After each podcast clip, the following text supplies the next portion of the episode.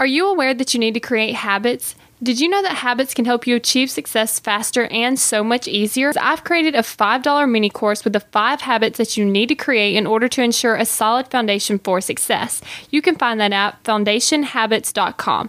And for the first 100 students that enroll in the Foundation Habits course, I'm offering a free 20 minute call to help you determine what your first life changing power habit will be. I'm learning how to be successful, you're learning how to be successful, so let's take the daily steps towards success together. Today, we're talking about taking inventory. So, when's the last time that you actually just checked in? You took inventory of your life. You're like, okay, how's it going? What is on my schedule? Like, when's the last time you looked at your calendar and thought, okay, do these things actually need to be here? And more importantly, should you even be doing these things at all? Is there something you can outsource? Is there something that you need to say no to?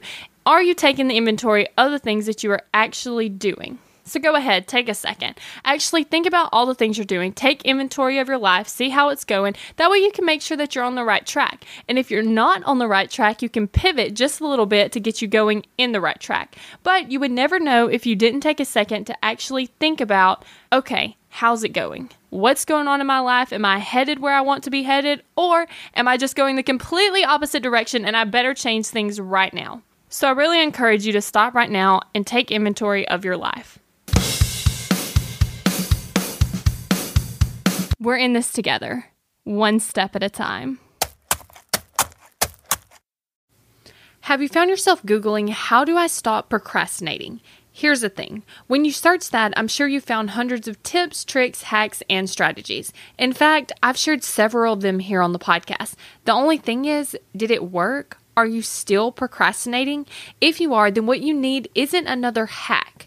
You need to focus on the actual thing that's causing you to not take action. Our thoughts control our feelings, our feelings control our actions, which means if you want to change your action or inaction, you first have to change your thinking. That's exactly what we focus on in my program, Kick Procrastination. This program is designed to help you go from procrastinating on your goals to taking massive action towards achieving them.